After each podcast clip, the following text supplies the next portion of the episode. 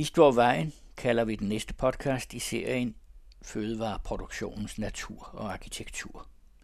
Erland Porsmose, museumsdirektør for Østfyns Museer, og Tom Nielsen, professor for Aarhus Arkitektskole, giver forklaring og bud på, hvorfor landskabet ser ud, som det gør, og hvorfor hele Danmark er en stor by.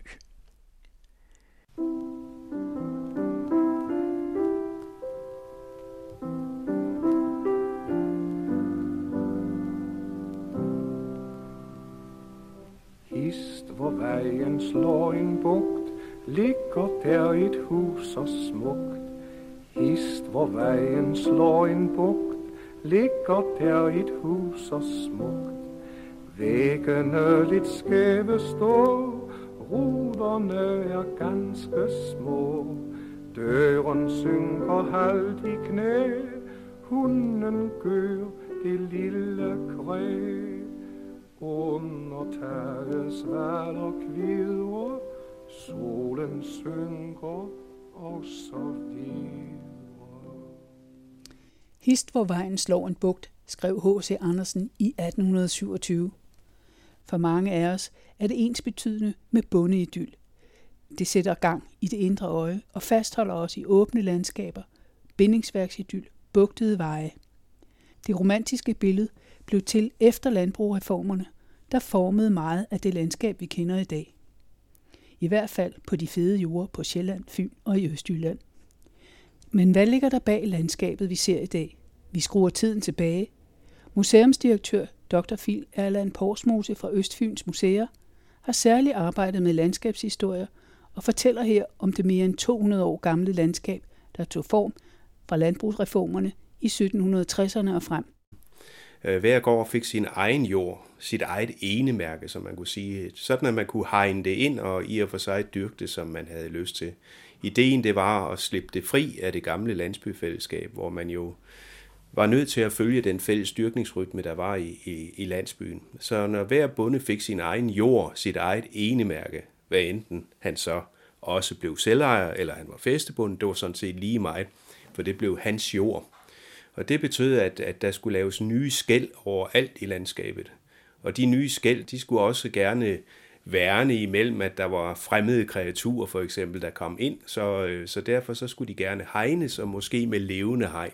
Så hegnene, de stammer tilbage derfra, og de viser os jo endnu, hvordan hver enkelt landsby faktisk fik nyfordelt sin jord, sådan at hver gård fik sin egen jord, og i mange tilfælde jo sådan, at en stor del af landsbyens gårde blev flyttet ud i det indtil da åbne landskab.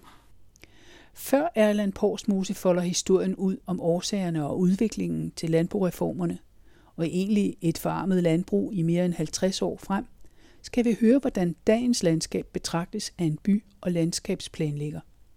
Professor Ph.D. Tom Nielsen fra Aarhus Arkitektskole.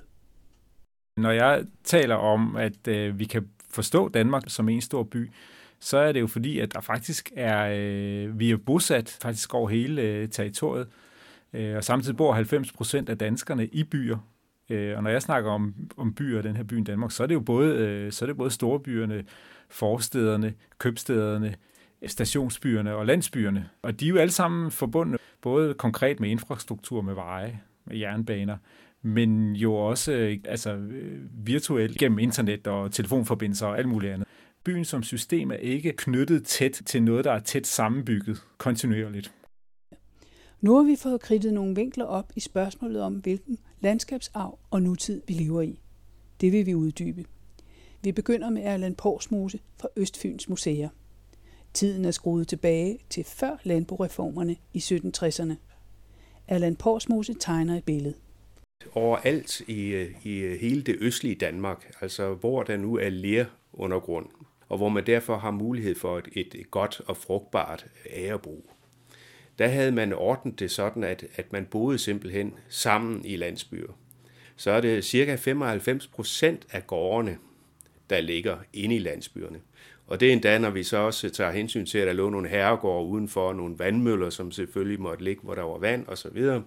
så det at bo på landet, på den frugtbare lærjord i Danmark, det var det samme som at bo i en landsby. Hvis man kommer ud øh, på hedearealerne i Vestjylland eller på de bakkede sandområder, som der for eksempel findes i Himmerland, jamen øh, så er mængden af dyrkbar jord inden for en given radius ikke så stor. Og derfor så, er man, så må man næsten naturnødvendigt bo spredt. At bo i regulerede landsbyer, altså hvor man slutter sig sammen i en form for landsbyfællesskab, jamen det findes allerede i ældre jernalder i hvert fald, og måske før. Så i virkeligheden, så har man så i, i Danmark igennem 2000 år øh, boet øh, samlet i landsbyer.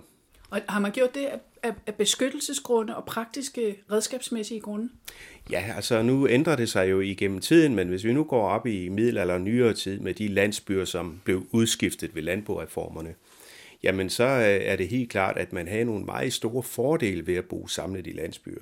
Det ene, det var, som du siger, at det gav en tryghed. Øh, når der nu kom øh, ja, cigøjner forbi, eller øh, røver, man folk øh, ja, fremmede i det hele taget, øh, som man kunne være bange for.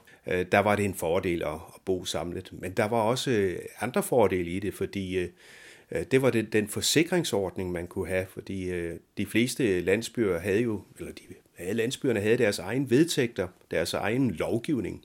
Og deri indgår det jo også, at man har en pligt til at hjælpe hinanden, hvis nogen bliver syge i høstens tid, eller man skal bygge et nyt hus op, eller sådan noget. Så det var sådan et, et form for et andelsforetagende, sådan en landsby. Man havde en brugsret til en andel. Den andel kunne variere rundt i, i systemet, og man kunne i virkeligheden ikke rigtig udpege, hvad man havde ret til. Det betød så også på den måde, at, at, øh, du kunne færdes over i en landsbymark. Der var ikke nogen øh, hindringer på, hvor du kunne gå og hvad du kunne og sådan noget der var, det var sådan set landsbyens fælles mark, som den lå. Der var kun én lov, og den lov sagde, om jeg så må sige, at du må ikke gøre skade på andres arbejde. Så hvis du, hvis du vader lige igennem en høstmark og gør skade på det, det må du selvfølgelig ikke. Men ellers, så, øh, så var det sådan set frit tilgængeligt det hele. Det er nøjagtigt det modsatte af territorial ejendomsret, fordi der lukker man jo landskabet inde, sådan at man får sit eget enemærke, og ingen må færdes inde på det enemærke, medmindre man giver tilladelse til det. Så der kommer hele vores øh, betalelse af den private ejendomsret og vores øh, grundlovssikrede ret til ejendomsrettens ukrænkelighed. Det vil de godt nok have, ja, de vil have rystet på hovedet tilbage i 15-1600-tallet, fordi vi ikke forstår, hvad vi mente med det. Så var der også det, at øh, man har jo ikke behov for, at hver gård skulle have sin egen tyr eller sin egen årne. Så altså det her med at holde fælles hold af driftsmidler, det gælder sådan set også byens smed for eksempel, at, øh, at man i fællesskab sørgede for at, at ansætte sådan en og en byhyrde det demokrati, man jo faktisk havde i sådan en landsby, hvor bymændene mødtes på bytinget, og hvor man vedtog fælles beslutninger om dyrkningsrytmen, hvor mange kreaturer man det år kunne slippe ud på overdrevne på græsmarkerne osv. Jamen, det var jo sådan set et demokrati, der hvilede på husstandsoverhoveder. På sådan en husstandsoverhoved, en husbånd på en gård, han stod jo faktisk øh, som, som den centrale myndighedsperson, både i forhold til sin kone og børn, men jo især også i forhold til hans kale og piger. Så var der så husmændene, dem var der jo også nogle af i landsbyerne. Og øh, de havde jo ikke så meget jord, de kunne leve af det, så derfor måtte de jo leve af at sælge deres arbejdskraft til andre. Daglejerarbejde, eller noget håndværksarbejde som tækkemænd og hvad de nu ellers øh, kunne osv. Så, videre. så selvfølgelig var der øh, forskel også i landsbyen. Det var kun øh, bymændene, der havde en, en stemme der. Nu sagde du ordet festegård. Altså når vi kommer op i århundrederne før landboreformerne, altså i 1600-tallet, 1700-tallet, så er stort set alle gårde i Danmark festegårde. Det vil sige, de forpagter gårde. Øh, man forpagter øh, gården af, af en herremand, eller det kan være kronen af staten, altså som ejer gården. Og så betaler man hver år nogle landgildeafgifter for det, og man yder også forskellige tjenester i forhold til dem, der så, som nu ejer jorden. Og der er den vigtigste, det er selvfølgelig hoveri, som er meget udbredt, fordi øh, det er en måde, hvor man indkasserer, kan man sige, en del af lejeindtægten på. Det er, at, øh, at man arbejder, øh, ja, man plejer at kalde det tvangsarbejde, men, men altså meget landbrugsarbejde er jo meget hårdt arbejde. Så hvis man gør det lidt op, det har jeg faktisk gjort statistisk, så kan man jo se, at det svarer egentlig til, at, at hver gård havde en kvart gård mere at dyrke. Det var så bare jord på herremands egen herregård. At en kvart gård ekstra skulle man så dyrke, hvor alt udbyttet tilfaldt herremanden. Det var hoveriet. Hvis vi så igen ruller tiden hen til øh, landbrugreformerne, begynder at titte hovedet frem, 1750-60'erne ja. og sådan noget. Ja. Hvad er årsagen til det? Det er, det er faktisk flere ting. Øh, det ene det er, at man faktisk har haft øh, rimelig gode konjunkturer, og samtidig har man haft nogle frygtelige kvægpestangreb også, så en stor del af besætningerne dør. Og øh, det gør, at man, man får en større opdyrkning. Og jo mere opdyrkning du får, desto mindre betydning får fællesskabet, som i meget høj grad er et græsningsfællesskab. Så derfor kan man sige, at ærebrug, det virker i retning af, at man gerne vil privatisere, at dette er mit, og det har jeg selv øh, øh, ansvaret for at dyrke og gøske og gøre ved og sådan. Man får faktisk et, et fuldstændig nyt ejendomsbegreb ind på landboreformernes tid. Det er det, som vi kender i dag jo som territorial ejendomsret. Og det var faktisk noget, som var helt ukendt, hvis du går tilbage i 15-1600-tallet som sådan. Der var det sådan, at øh, en festebonde ude i landsbyen, han betalte sine afgifter. Til gengæld for sine afgifter, så fik han lov til at bruge, altså brugsret, til en andel af landsbyens samlede ressourcer. Så alle ærerne i sådan en landsbymark kunne i princippet fordeles for ny, hvis der var nogen, der mente, at de havde fået en uretfærdig fordeling sidste gang, så kunne man sige, at vi laver en nyrebning, hed det, så fordeler man det på ny. De overdrevsmuligheder, øh, der var, hvor man kunne græsse sine kreaturer og sådan noget, fordelte man jo efter et andelsprincip. Selv skovene var fordelt ud på den måde, og når ærerne var afhøstet, jamen så blev de jo alle sammen lagt ud til fællesgræsning. Så man kunne simpelthen ikke, når man gik ud af landsbyen, så kunne man ikke udpege sin egen jord. Så det er en af tingene. Det andet det er, at man får en idé om, at alle i fællesskab skulle beslutte noget omkring, hvordan man kunne komme videre med sin øh, dyrkning på landsbymarken og så videre, man skulle sidde med det. Det blev opfattet som hemsko på den måde at forstå, at vi kom ind i en periode, oplysningstiden, hvor man faktisk eksperimenterer med, at man kan måske godt dyrke på nye måder. Og der tænkte man så, jamen det går jo aldrig, for der sidder jo altid de der 6, 7, 8, 3 festebønder omkring øh, bylavets møde og siger, det har vi aldrig gjort, det kan vi ikke gøre. Så ideen det var at slippe øh, energien løs hos dem, der gerne ville prøve noget nyt.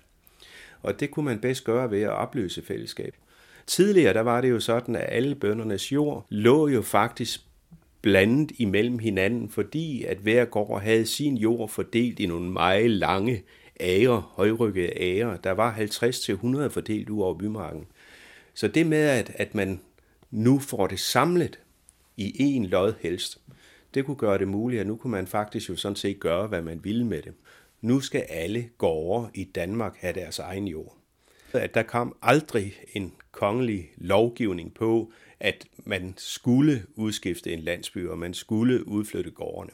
Men man brugte gulerødder sådan at, øh, at man øh, sørgede for, at det blev attraktivt at flytte gårdene ud. For eksempel så lavede man en, en ordning sådan, at, at man havde ellers, for at beskytte bønderne, så havde man faktisk i århundreder den idé, at landgilden lå fast år for år. Altså afgiften? Afgiften, forpakningsafgiften. Og det begrundede man med, at det var jo nu engang den samme jord, de samme rettigheder, der lå til den gård, som der havde gjort 100 år før. Jamen så skulle de også betale det samme for den jord. Så derfor så lå landgilden fast. Det var også derfor, at man havde fokus på hoveriet, for det lå ikke fast. Der kunne man faktisk godt skrue på, hvor meget hoveri man krævede i sammenhængen. Men landgilden lå fast. Så det var et fuldstændig urokkeligt dogme af forpakningsafgifterne. De kunne ikke sættes op. Men i 1792, der lavede regeringen en, en ny lov, hvor man sagde, at man havde lov til at forrente de udgifter, man havde ved udskiftningen og udflytningen og alt det der. Det måtte man forrente med en procentsats, som kunne lægges oven i landgilden. Så med andre ord, man, man slap den der urgamle regel, den øh, kasserer man simpelthen. Og det betød jo, at, at nu kunne det så blive bønderne selv, der kom til at betale for hele den her investering i kraft af, at det så blev øh, lagt oven i deres, vi vil sige husleje. Altså, man havde bølger af overgangen fra feste til selveje der begunstigede man også bønderne ved at sige, at jorden kan ikke sælges frit. Det skal være sådan, at hvis man vil sælge sin jord, så skal den tilbydes de bønder, der har festet den. Afhængig af konjunktur, så var det i nogle øh, årtier af 1800-tallet, der var det bedre at være festebund end at være selvejer. Og de sidste festebønder, de blev jo afviklet i 1920'erne, sådan som hovedregel. Der blev nogle få tilbage, men det er sådan en helt anden sag. Der var fordele i begge systemer, men, men grunden til, at selvejersystemet vandt til syvende og sidst, var nok i meget høj grad, at man kunne belåne sin ejendom der. Så, så dermed kunne man så investere også. Men netop det der med at have lyst til at investere, har jo også noget med ejendomsretten at gøre. Ja. Men hvilke fordele var der produktionsmæssigt? Før hørte vi, at de ja. havde øh, delt en, en øh, okse, de havde delt ja. en årene, de havde kun måske også nogle øh, redskaber, kunne de dele med hinanden. Hvad kunne de nu? Ja, altså faktisk så først der gav det jo en masse besvær. Fordi øh, alt det der med, at man nu skulle til at hegne sin egen jord og sørge for sin egen markfred, som det jo hed, det var faktisk en stor opgave. Og øh, dertil kom så, at man skulle have nye vejforbindelser overalt jo, hvor man nu flyttede gårde ud og sådan, så kunne man jo ikke klare sig med de enkelte veje ind til landsbyen. Nu skulle man have veje overalt i, i systemet. Hvis landsbyen lå nogenlunde centralt i bymarken, og boniteten var nogenlunde lige god, øh, vejen rundt, så tog man simpelthen den billige løsning. Og den billige løsning, det var egentlig at inddele bymarken, ligesom vi skærer en lavkage. Sådan at, der, at inde i spidsen, inden mod selve landsbyen, der lå, kunne gårdene så blive liggende, og så fik man bevares lidt langt ud til, til den bagerste del af marken, men, men det gjorde man, hvor øh, forholdene var til det.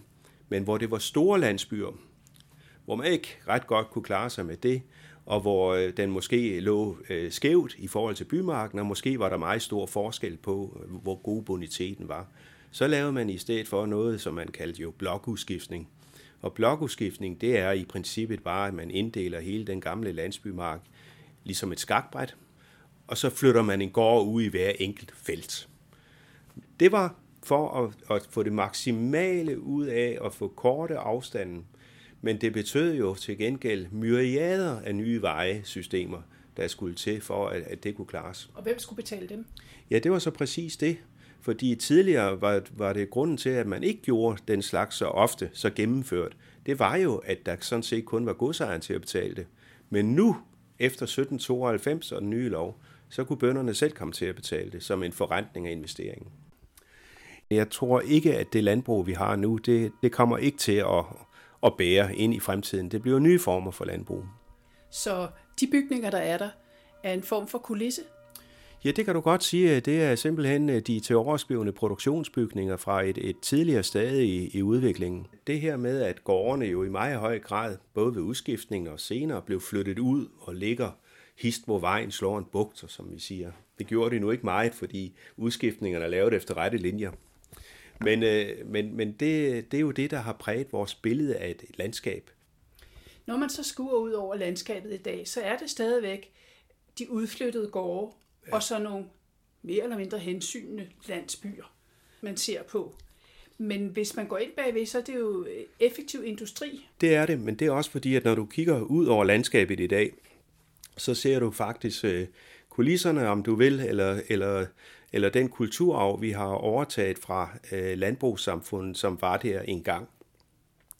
Vi, vi kigger stadigvæk på, øh, at, øh, at omkring 1950, der kulminerede det med antallet af landbrug i Danmark. Der havde vi cirka 200.000 landbrug. Og i dag, der er vi jo nede på, at, at vi er under 10.000 øh, helårsbrug. Så de helårsbrug, vi har, har lige så meget jord, som de gamle herregårde havde i snit. De langt de fleste gårdbygninger, du ser derude, eller husmandsbrug, de, har, de er jo ophørt som landbrug. Så du ser faktisk et landskab, som ikke fungerer mere. Øh, så, så, så det er jo rigtigt, at bag det landskab, der gemmer der sig så øh, ja, et industrialiseret landbrug. Og så er de danske feste- og bøndergårde delt op i skaktern eller lavkagebider. Og det ser vi stadig i landskabet mange steder. Og så kommer ikke mindst den private ejendomsret ind i billedet, men som Erland Porsmose siger, tog det sin tid, før der var nogen gevinst ved landboreformen. Vi skal helt op til 1840'erne, altså 50 år efter landboreformen, før man kunne se produktiviteten stige med nye metoder og gødskning. Det var hårdt at forbedre jorden ude på overdrevet og de dårlige jorder. Og husmændene, de fik ingen jord i den store privatisering. De måtte overleve som daglejere. Og det var ikke bedre, at Napoleonskrigene hervede, og landet gik bankerot i 1813, og senere i 1820 hervede en depression. Ja, men der findes endnu et his på vejen slåen bugt, men det er fra en svunden tid. og så til by- og landskabsplanlægger professor Tom Nielsen. Han lagde ud med at betragte Danmark som en stor by. Her forklarer han, hvordan han ser landbrugslandskabet og byen Danmark den del, der fylder mest af det danske landbrug, at det er jo en industri, øh, selvfølgelig. Det er jo industrivirksomheder, hvor der ikke er huse, men hvor der er store marker og bygninger til, til grise og så videre. Er det i virkeligheden en form for byens øh, industrikvarter, eller er det noget helt andet end byen? Man kan forstå det på begge måder, og det er jo ikke fordi, jeg siger, at det er enten det ene eller det andet. Man bliver nødt til at forstå landet øh, på på, på en ny måde. Hvordan på en ny måde? Fordi at jeg er jo vant til at tænke på en mm. landzone og en byzone, og det ja, har vi jo ja, også rent mm, faktuelt mm, lovgivningsmæssigt. Mm, ja. Når jeg synes, det er interessant også at forstå Danmark som en stor by, så er det jo ikke fordi, at jeg siger, at det hele er by det er lige præcis de der marker, hvor der bliver hældt gylde ud på osv., jamen det giver jo på mange måder ikke mening at forstå dem som en, øh, som en by, som en del af, af byen. Samtidig er, er der ikke nogen skarp grænse. Det er umuligt at tegne en skarp grænse mellem, hvad der så er by og, og hvad der er land. Er den klynge huse eller den landsby, som er omgivet af de der marker, er den en del af landet, eller en del af byen. De fleste mennesker, der, der bor i den, har intet at gøre med den landbrugsproduktion, der, der var. Sådan var det for nogle hundrede år siden. Men de vil øh, sætte sig sandsynligvis i en bil øh, og køre ind til en lidt, øh, lidt større øh, by, et industrikvarter, en øh, uddannelsesinstitution, som vi sidder på nu, og arbejde. Så landsbyen er lige så meget et kvarter i, i storbyen, eller i købstaden, eller, eller hvad end det er. Den korresponderer måske ikke med, øh, med den måde, byen virker som livsverden og som funktionelt system. I Danmark, sådan planlovsmæssigt, så er der tre zoner. Der er noget, der hedder byzone, landzone, og så er der sommerhus eller fritidslandskaber.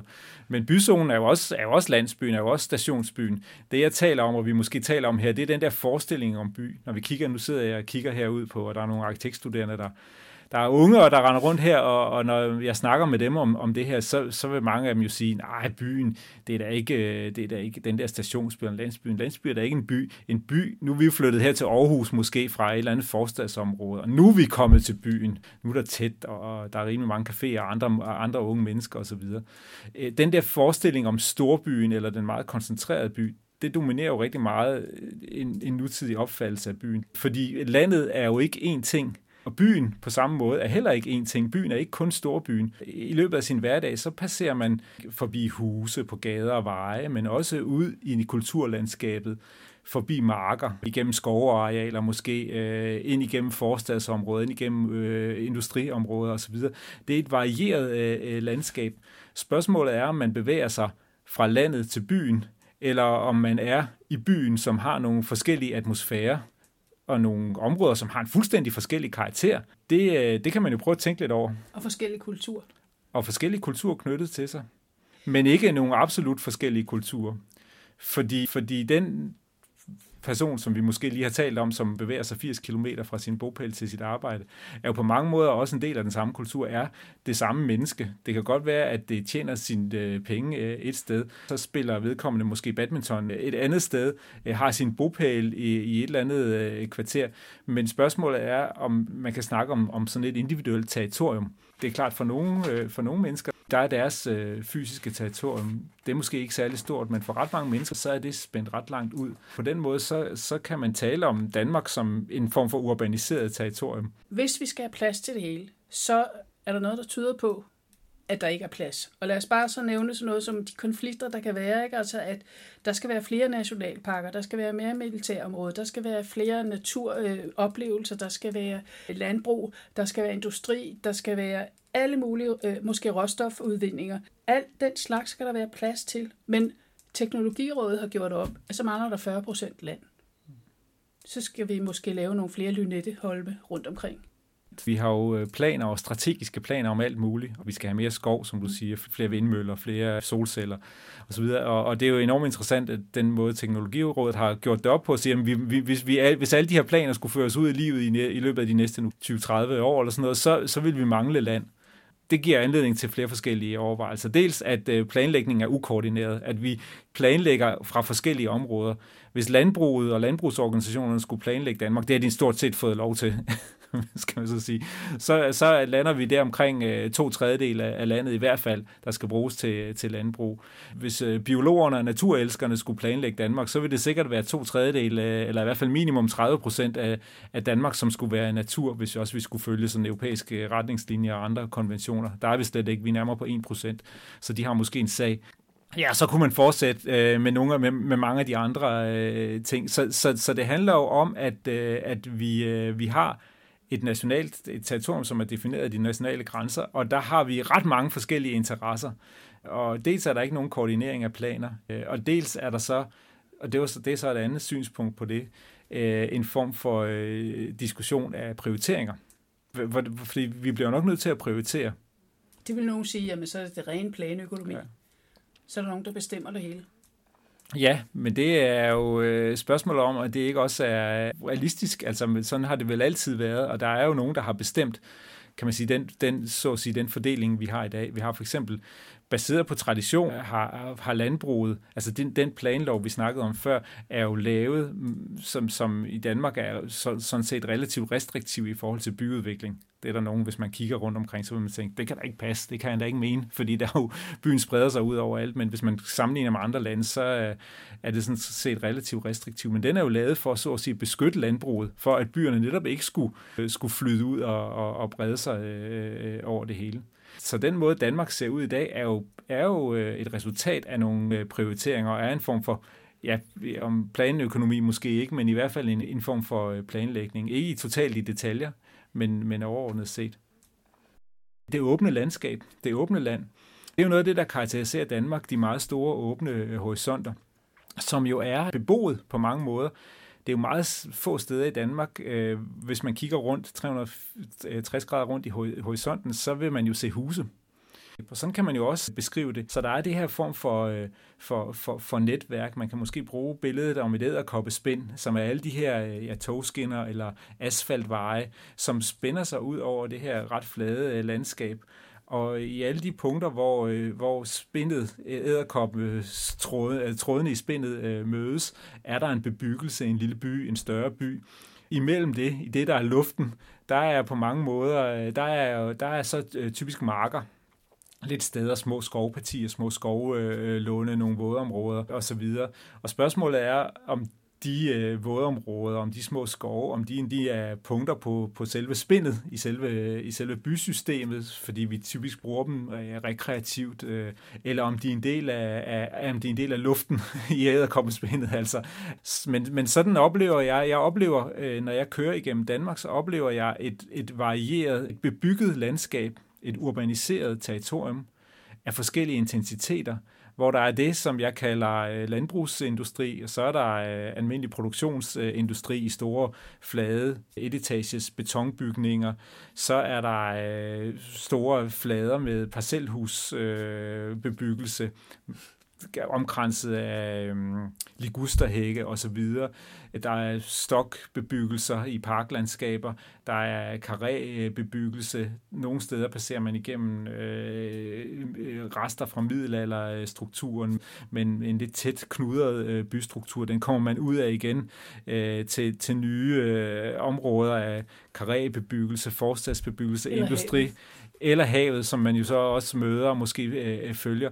Så, så for mig er oplevelsen af Danmark de her forskellige intensiteter, hvor man aldrig rigtig kommer ud af byen, eller hvor man er i landet, i landet Danmark, som også på mange måder er byen Danmark hele tiden. Men jeg vil gerne køre tilbage til landet, og så sagde du ordet marker. Det var mm. bare sådan en lille del mm. af det der industrialiserede land, mm. du ser. Mm. Men det rummer jo flere hundrede eller tusind års historie med badevandet, for selvom det er et det er en produktionsenhed, det skal være effektivt, så er der også en del af vores mentale liv inde i hovedet om, hvordan vi har bygget vores land op, at der er et åbent land, og der er nogen, der bruger markerne. Det er jo sådan, vi har lært at betragte landskabet, ikke? Jo, det er helt sikkert. Der tror jeg også, at der er et spørgsmål om, øh, om generationer. Min far, han øh, var opvokset på en, på en gård på det, han øh, kaldte landet der i, i øh, 40'erne og op til 50'erne, og han havde jo det der med, når der så var, var pløjet, og de her marker stod sorte med den her muld, der var vendt af, af ploven. Det synes han var utrolig smukt. Han synes, at kornmarkerne, når de så stod om sommeren og så videre, var utrolig smukt. Jeg tror, han så en anden form for øh, kultur, end, end jeg så. Jeg tror, han så bondekulturen, den her kamp for at få noget produktion, få en, en, en indkomst til en familie. Når jeg ser de samme ting, som jeg kan synes er smukke øh, og interessante på en anden måde, så, øh, så ser jeg i høj grad noget, der er en del af en produktion, hvor det korn er sandsynligvis ikke noget, der kommer i et brød, jeg kommer til at spise. Det kommer til at, at komme i en, i en gris, som de måske vil spise i Kina eller i England. Så det er jo et kulturlandskab, og det er jo enormt øh, interessant, og, og æstetisk er det, jo, er det jo interessant. Det er jo fantastisk, når raps laver det hele til et lærred med gule pletter. Det er klart, at kulturlandskabet er jo en enorm vigtig øh, baggrund til vores øh, liv, men for de fleste af os er det netop måske blevet til, øh, til et billede, noget vi passerer igennem, og ikke noget, vi har en relation til, og ikke noget, som har en direkte relation til den mad, vi spiser, eller, øh, eller vores, øh, vores liv øh, i øvrigt. Det er måske netop blevet æstetisk, så så kan man diskutere, hvad det, hvad det romantiske landskabssyn er, om det ikke lige præcis er netop det, jeg sidder og, og udtrykker, som jeg selv oplever som, som et billede, øh, mere end som, som et levet landskab, man er en del af. Mange af de mennesker, der bor i det, der ligner en bondegård, de, de, det er jo bare boliger, der er blevet til overs, altså gårde, hvor jorden er blevet solgt fra osv., som ligger ude i det her territorium. Er de en del af landet, eller er de, de en del af byen? De fleste folk, der bor sådan nogle steder, vil sige, at de bor på landet. Øh, og det er sikkert også rigtigt på mange måder. Men de er i hvert fald ikke en del af, af landbrugsværvet, og måske heller ikke en landbrugskultur. De er måske i meget højere grad en del af en urban kultur. Mange, som bor i sådan et hus, vil sætte sig i deres bil og køre øh, til et andet sted, i en, til en større by, eller til et andet kvarter i byen, så at sige, øh, og gå i skole, eller arbejde, eller hvad de nu ellers skal. Men de vil så prioritere lys og luft, kan de sige, ikke? Når jo, de bor lige derude. præcis. Og så er det jo noget andet. Så er det jo ikke netop ikke et spørgsmål om by øh, og land længere. Så er det et spørgsmål om forskellige dele af byen, som har nogle forskellige karakterer. Og i, i sådan et blik, så er, der, så er det forskellige typer af atmosfære, forskellige intensiteter, som, øh, som folk øh, foretrækker. Men at tale om en op, absolut forskel mellem by og land, og mellem to forskellige kulturer, det synes jeg ikke er rigtigt. Nu sidder vi, som du selv siger, her på Arkitektskolen i Aarhus, og du sidder og kigger ud på nogle studerende, der arbejder, og nogle af dem, de bliver planlægger, det er dem, du uddanner. Ja. Hvordan kan de gebærde sig i det landskab og i det land, de skal være med til at forme? Jamen, altså, der er forskellige problemer her. Der er planlægning i, i, i Danmark er jo, bliver jo stort set lavet af kommunerne. Og det er jo, nu taler vi om de forskellige store strategiske planer, om så og så meget skov og så og så meget mm. landbrug osv., som, øh, som ikke er koordineret. Men det, der heller ikke er koordineret, det er øh, de forskellige kommuners øh, interesser. Og det er jo et problem i sig selv. Øh, man ser det jo tit med de der lidt upopulære ting. Det der med, at man kan som regel se, hvor vindmøllerne står hen, så er man omkring kommunegrænsen, ikke, som der er nogen, der har sagt, og det er også, det er også rigtigt, eller, eller de store, hvad hedder det, solcelleanlæg og så videre. Så der sker en, øh, en form for underoptimering af Danmark øh, i forhold til kommunegrænser, hvor øh, det enkelte kommunecenter, så er der en form for periferi, og dem har vi så 98 af. Så det er et problem, at det er svært at, at forholde sig til de, til de store spørgsmål det er jo så det næste aspekt, øh, som er vigtigt for de mennesker, vi sidder og kigger ud på, de unge her. Det er jo selvfølgelig omstilling til en dels en bæredygtig fremtid, men i forhold til de udfordringer, vi har nu omkring klimaforandringer, som peger på, at vi øh, måske ikke kan have et landbrug, der, der udleder så meget øh, øh CO2, som peger på, at vi måske skal plante mere skov eller have flere lavbundsområder osv., som kan binde øh, noget øh, CO2 som er bekymret omkring en biodiversitetskrise, som også igen peger på, at der skal være mere areal til noget, der ikke er ikke er dyrket noget som noget, der får lov at, at, at leve i sig selv. Så hele, hele det spørgsmål om at få arbejdet med de der øh, prioriteter, øh, er, er jo noget af det, der er vigtigt. Og der kan man jo vælge forskellige løsninger. Der er dels en kamp om pladsen og mellem interesserne. Den foregår jo, i og med at vi er et demokrati, så i en kommune, på samme måde som der er på nationalplan, så er der nogen, der vil tale for, øh, for naturens interesser, øh, nogle politikere, og så er der nogen, der vil tale for, nej, vi skal heller ikke, der skal også være plads til, til, til, til landbruget, og der skal også være plads til industrien, og der skal også være plads til, til at vi bygger nogle flere øh, lejligheder øh, ved, øh, i vores kystområder her til, øh, til de øh, velbjergede skatteyder osv. Der vil være mange forskellige interesser, og det er jo det, man, skal, man, man så skal sidde og forhandle. Og sådan fungerer kommunerne, og sådan fungerer landet øh, sådan set også. Men når vi nu snakker om, øh, hvad der skal være plads til, Og du siger så, at 98 kommuner sidder og planlægger noget, og der er en landsplanlov. Men er det godt nok? Planlægger vi godt nok?